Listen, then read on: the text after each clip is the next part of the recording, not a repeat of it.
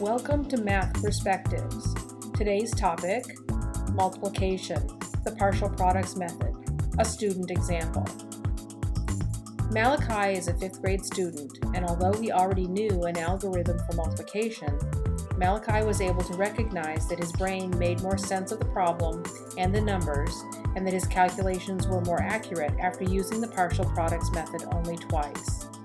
In these examples, Malachi uses the partial product method with multi-digit multiplication problems. Let's look at the thinking Malachi is doing.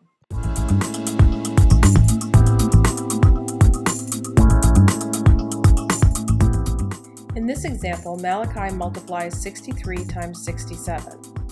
First, he multiplies 60 times 60, and he writes the product 3,600 below the problem. Next, he multiplies 60 times 7, and he writes the product 420 below the first partial product. He is careful to line up his numbers so he can go back and check his work. Then Malachi multiplies 3 times 60 and writes that product 180.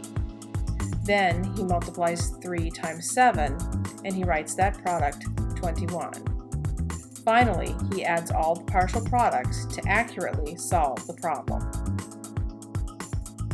The partial products method breaks down multiplication into friendly parts. Most students can multiply the parts mentally, improving calculation speed and developing self-confidence. Let's see another example of Malachi using the partial products method. In this example, Malachi multiplies 237 times 50. He begins by multiplying 200 times 50 and writing that product 10,000 below the problem. Then he multiplies 200 times 0 and fills in a 0. Next, he multiplies 30 times 50 and fills in that product 1,500. And then 30 times 0, filling in the 0. Then he multiplies 7 times 50. He begins to write 3,500, but recognizes his error, recalculates in his head, and writes the correct product, 350.